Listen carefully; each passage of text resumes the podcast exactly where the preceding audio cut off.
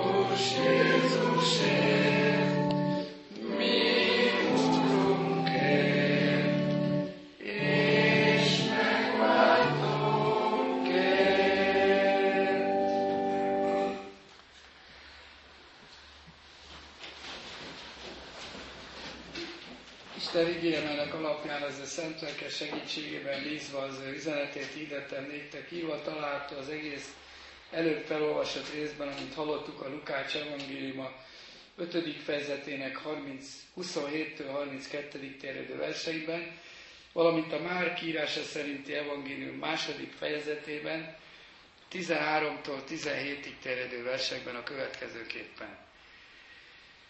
És ismét kiment a tenger mellé, és az egész sokasság megy ő hozzá, és ő tanítja őket. És mikor tovább ment, meglátta Lévit az Alfeus fiát, aki a vámszedő helyen ült, és mondani ki kövess engem, és felkelmén követi őt. És lőn, mikor az ő házában asztalozi le a vámszedők és bűnösök is sokan odaülnek Jézussal, és az ő tanítványai, mert sokan voltak, és követték őt. És mikor látták az írástudók és a farizeusok, hogy együtt teszik a vámszedőkkel és a bűnösökkel, mondának az ő tanítványainak, mi dolog, hogy a vámszedőkkel és bűnösökkel eszik és iszik. És mikor ezt hallja Jézus, mondanékik, nem az egészségeseknek van szükségük orvosra, hanem a betegeknek, nem azért jöttem, hogy az igazakat, hanem hogy a bűnösöket hívjam a megtérésre.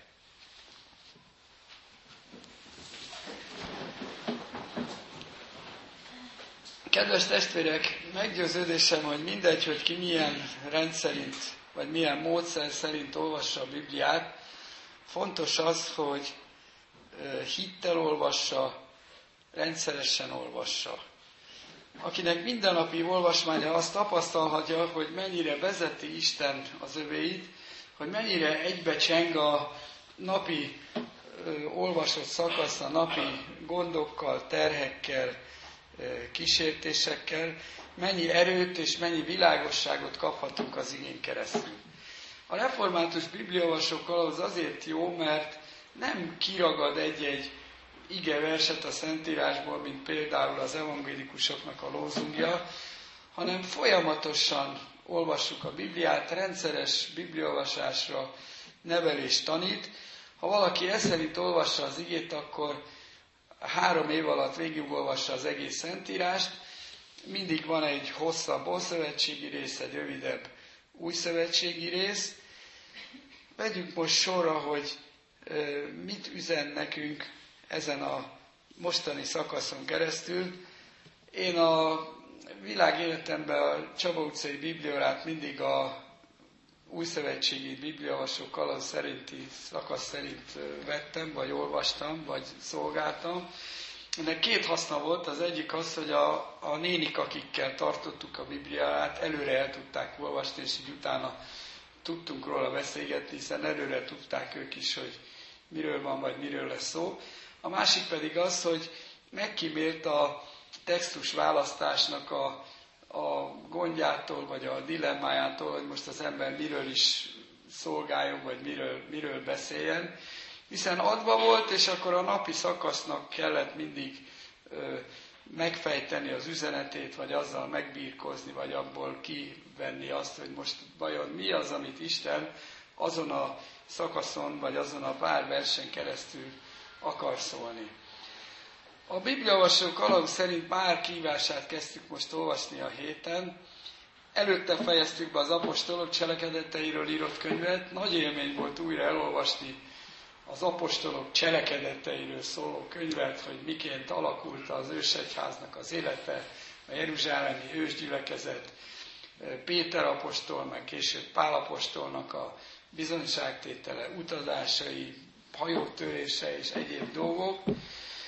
Most pedig Márk evangéliumát kezdtük olvasni, amelyről tudjuk azt, hogy a négy evangélium közül a legrövidebb, azonban mégis nagyon fontos, már csak azért is, mert időben a legrégebbi, ugyanis a legkorábban keletkezett, Máté meg Lukács csak átvettek sok mindent Mátétól, vagy Márktól, tehát ez a legrégebbi evangélium tulajdonképpen.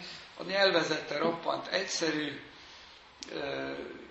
talán azért nem az első evangélium, mert a Jézus születés története az csak a Máté meg a Lukács kettőben található. Márk azzal kezdi az evangéliumát, hogy ez Jézus Krisztus bizonyságtétele. Nincs is befejezése tulajdonképpen, mint a Máténál, ugye, ahol a missziói parancsot olvasjuk a végén, hogy elmenvén tegyetek tanítványokká minden népeket.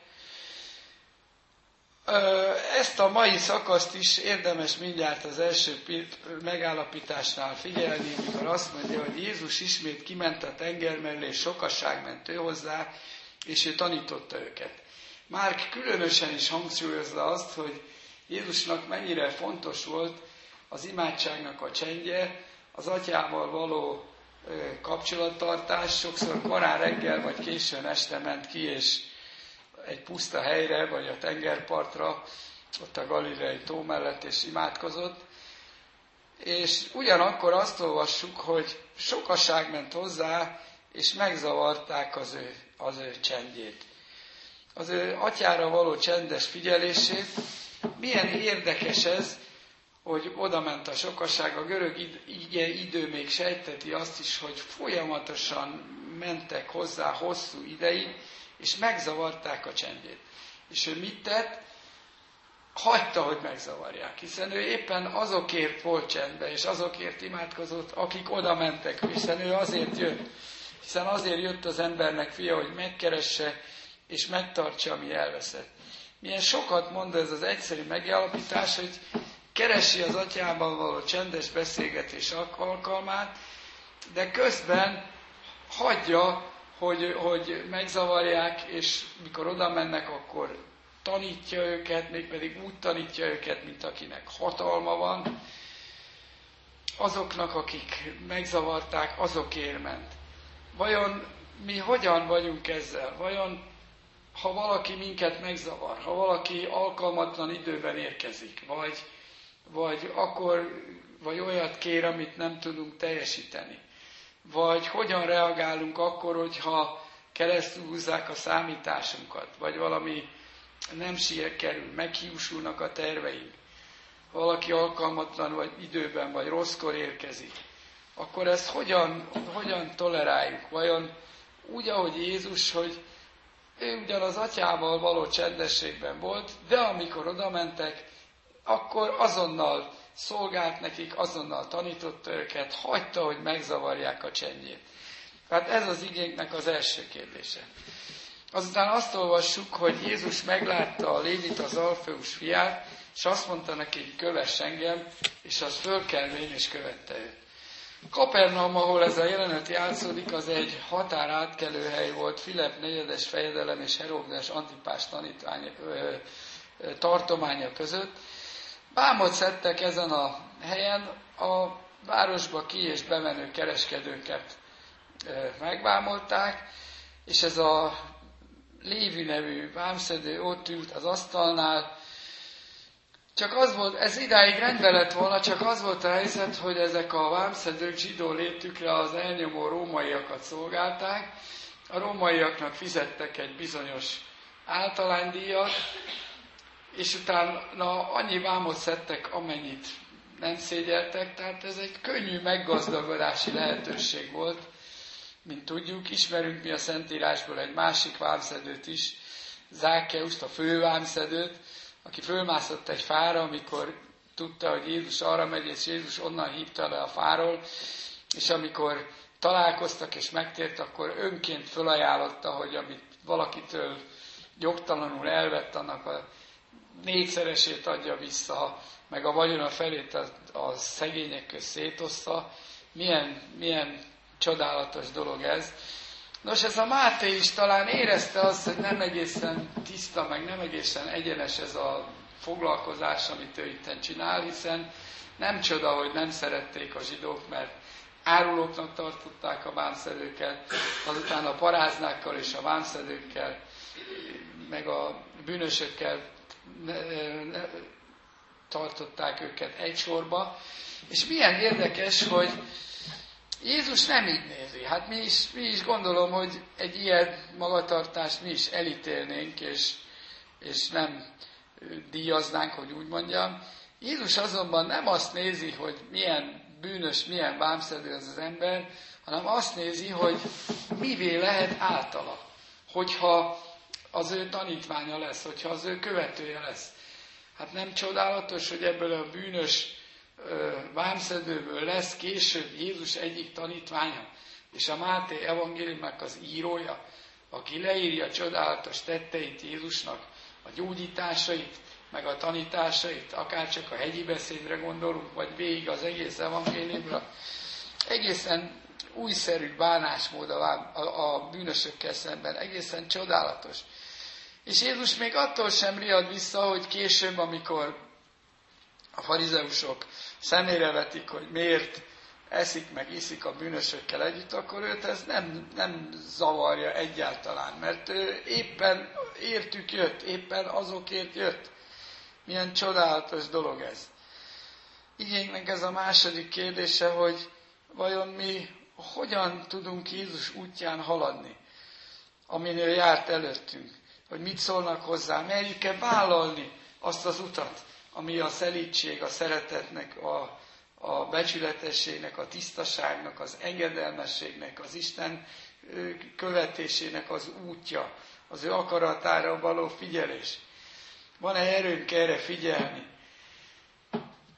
Legyen ez a lelki program, hogy amikor Jézus hív, amikor Jézus szólít, amikor megszólítja ott azt az embert, ott azt a lévit, kinek még a neve is megváltozik, ezzel is jelezve, hogy egészen más, egészen új ember lesz. amikor azt mondja neki, hogy kövess engem, ez azt jelenti, hogy gyere utána, menjünk együtt, én veled vagyok, én veled leszek, én veled maradok, mint egy épp ígér is az utolsó verseiben a Máté Evangéliumának, hogy én veletek vagyok minden napon a világ végezetéig. Mondhatjuk erre, hogy Uram, hát én követlek téged úgy, ahogyan ö, tudlak, hiszen én hívő ember vagyok, én járok a templomba, szinte minden vasárnap ott vagyok. És akkor Jézus életünknek két területére szűkíti a lencsét, és azt mondja, hogy az egyik ilyen terület a munkahely, hiszen gondoljunk bele, hogy Lévit a munkahelyéről szorított el onnan a vámszedő asztal mellől, ahol talán éppen a, a pénzt számolta, és ott szólította meg, és Jézus lát minket is ott, ahol vagyunk a világban, akár a munkahelyünkön is, és arra kérdez rá, hogy ott, ott hogyan van, ott, ott hogyan élünk, mert nekünk nem itt a templomban, a gyülekezetben kell a keresztény életünket megélni, hanem ott kell, amikor, amikor nem itt vagyunk, amikor a templom falain kívül vagyunk, amikor az emberek között vagyunk, a munkahelyünkön, vagy a másik ilyen kritikus hely az otthon. Azt, azt olvassuk, hogy Máté, amikor behívta Jézust az ő házába, akkor még bűnösöket, meg bánszedőket még oda hívott, hogy arra gondolt, hogy ő találkozott Jézussal, és ez milyen jó ez a találkozás, akkor miért ne találkoznának vele az ő barátja is, ismerjék meg ők is. És, és azt hiszem, hogy értjük, hogy itt miről van szó, nem kell ezt úgy külön magyarázni. Hogyha Máténak sokat jelentett ez a találkozás, akkor a többiek is jöjjenek, és, és Jézus legyen az Úr a, otthon is, a családban is, a konyhában is, a dolgozószobában is, a hálószobában is, mindenhol. Ő határozza meg az otthoni légkör. Milyen érdekes ez. Aztán azt olvassuk, hogy látták az írástudók és farizeusok, hogy a vámszedékkel és a bűnösökkel eszik együtt, és azt mondták az ő tanítványainak, mi dolog, hogy a vámszedőkkel eszik és iszik, és mikor ezt Jézus hallotta, akkor azt mondta, hogy nem az egészségeseknek van szükségük az orvosra, hanem a betegeknek. Nem azért jöttem, hogy az igazakat, hanem hogy a bűnösöket hívja megtérésre.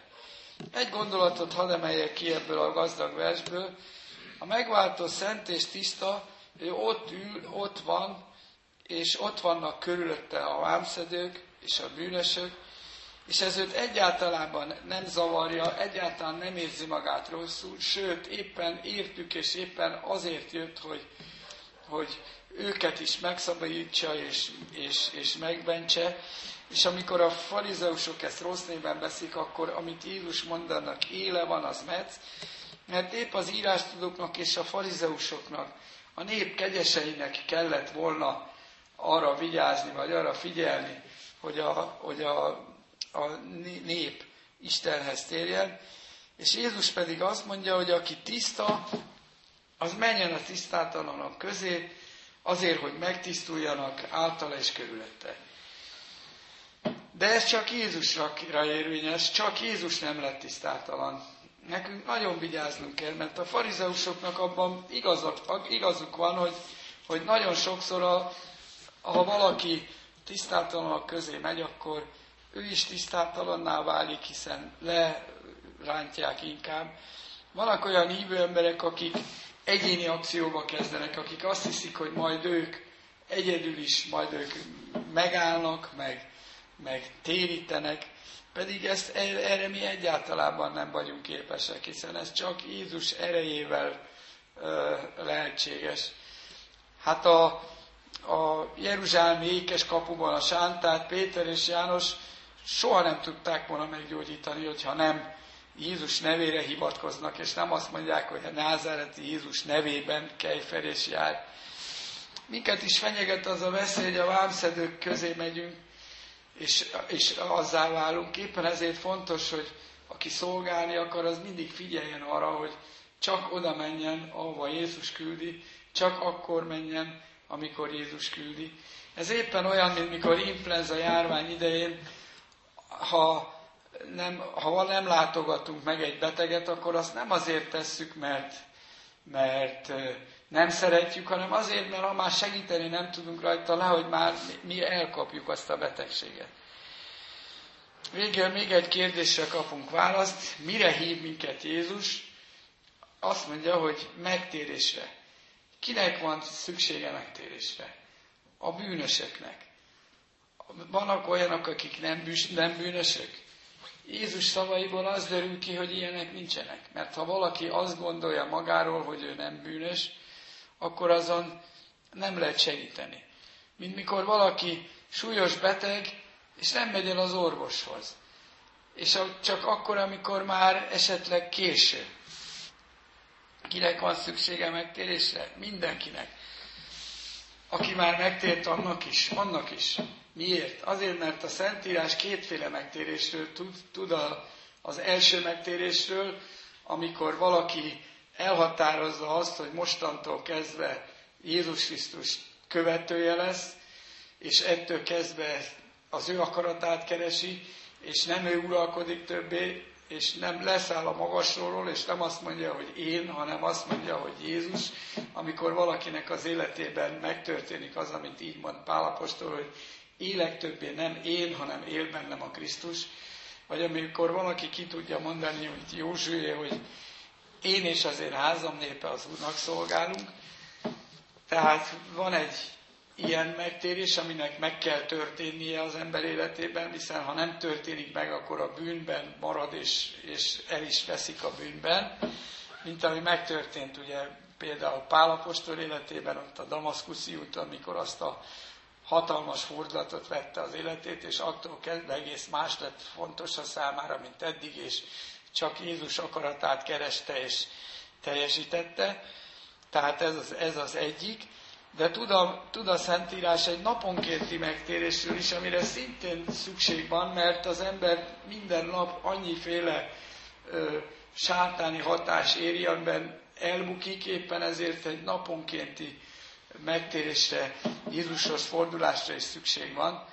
Olyan ez például, amikor a csillagászok egy csillagra ráállítanak egy nagy teljesítményű teleszkópot, és azon keresztül figyelik. Igen ám, de hogy a közben a Föld elfordul, akkor már más lehet látni.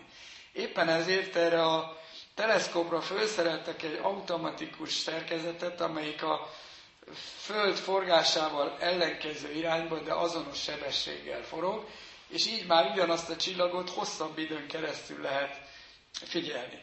Most ugyanígy nekünk szükségünk van egy állandó, szinte naponkénti Istenre figyelésre, amivel Jézusra tudjuk magunkat állítani, és amivel szüntelenül őt tudjuk figyelni, kérdezni, mert hogyha ezt naponta nem tesszük, akkor, akkor nagyon könnyen eltévejedünk, és nagyon könnyen nem találjuk mit, mi se a célt. Van tehát első megtérés, és van van naponkénti megtérés, az egyik az, az, egy, az egy állandó, a másik pedig az, egy teljes irányváltás, a másik az pedig egy, egy folyamatos igazadást jelent. Azután még egy kérdésre keresünk a választ, hogy amikor Jézus elszólítja Mátét, megszólítja, azt mondja, hogy kövess engem, akkor azt olvatjuk, hogy és ő azonnal fölkelt és követte őt. Én azt gondolom, hogy Jézust követni csak úgy lehet, ahogyan ezt Máté tette, mégpedig len azonnal. Miért? Két okból is. Egyrészt azért, mert a sátánnak mindig az a, az a terve, vagy az a stratégiája, hogy csak nem most, csak ne azonnal, majd. Hall az ember egy igeidetésben egy megtérésre való felhívást, és ezt komolyan veszi, és elhatározza, hogy igen, mostantól közve, kezdve így vagy e szerint, de ha nem teszi azonnal, akkor mi történik? Az, hogy, az, az, hogy ahogy telik az idő, és múlik az ember, ahogy halogatja, egyre távolodik, és előfordulhat, hogy egy hét már azt se tudja, hogy miről volt szó az Isten tiszteleten, pedig ott forgatkozott, hogy mennyire igaz, meg mennyire így van, meg mennyire így kellene, meg mennyire jó lenne, ez szerint meg így, Tehát nem szabad halogatni, mert a, a hogy szokták mondani, a majdra a zsidósa, tehát nem, ha valaki azonnal nem kezd valamit, akkor ha valamit meg kell csinálni, akkor legjobb, hogyha az ember megcsinálja, és túl van rajta. Ezt magamon is tapasztalom sokszor, mert én is sokszor ilyen, ilyen halogatos vagyok, mert mindenre azt mondom, hogy ráér. Meg nem sürgős. Ezt nem szabad mondani, mert akkor az, az soha nem lesz meg. Csak az van meg, amit az ember megcsinál. Megcsinálja, és akkor milyen jó, elvégeztem, megcsináltam, és túl vagyok rajta. Tehát nem szabad halogatni. A egyik, egyik szempont, hogy ezért nem szabad, a másik pedig azért nem szabad, mert nem tudjuk, hogy meddig halljuk a hívást. Egyikünk sem tudja. Ugye ma még, lehet ma még szabad borújra a kereszt alatt, ahogy mondja a jól ismert régi halleluja énekünk, de tényleg így van, hogy nem tudjuk, egyikünk sem tudja. Jó Sándor mondta az egyik prédikációjában azt, hogy, hogy nem mindig az hal meg, aki öreg vagy beteg, hanem az, aki következik, aki soron van. És most éppen melyikünk van soron, azt egyikünk sem tudja. De az a jó, hogy nem tudjuk, mindig azt szoktam mondani, mert most teljesen mindegy, hogy egy nap, egy hét, egy hónap, egy év, tíz év, húsz év, mindegy. Ha az ember tudná, akkor belebolondulna, mert mindig csak azt számolgatná, hogy még ennyi, meg, ennyi, meg, ennyi vagy annyi. Na de viszont ennek meg a másik oldalán ott van a nagy felelőssége, hogy éppen ezért mindig úgy kell érni, hogy soha nem tudjátok. Hát azt mondja Jézus, hogy nem tudjátok, hogy melyik órában jön el az embernek ura. Ugye, ha a tolvaj tudná, hogy mikor tör be a házába, akkor nem hagyná, hogy betörjön. De nem tudja. Éppen ezért mindig résen kell lenni, mindig oda kell figyelni, mindig, mindig úgy kell élni, hogy bármikor ö, érkezhet ugye a hazahívó szó. És aztán nehogy valakit készületlenül találjon, vagy érjen. Éppen ezért ez nagyon fontos, hogy, hogy azt szerint kell mindig élni. Tehát ebből a két szempontból sem szabad sohasem halogatni. Ma, ha az ő szavát halljátok, akkor meg nekem keményítsétek a ti szíveteket. Adja Isten, hogy valóban így legyen. Amen. Most maradjunk néhány csendbe, és vigyük a magunk imádságát az Úr elé.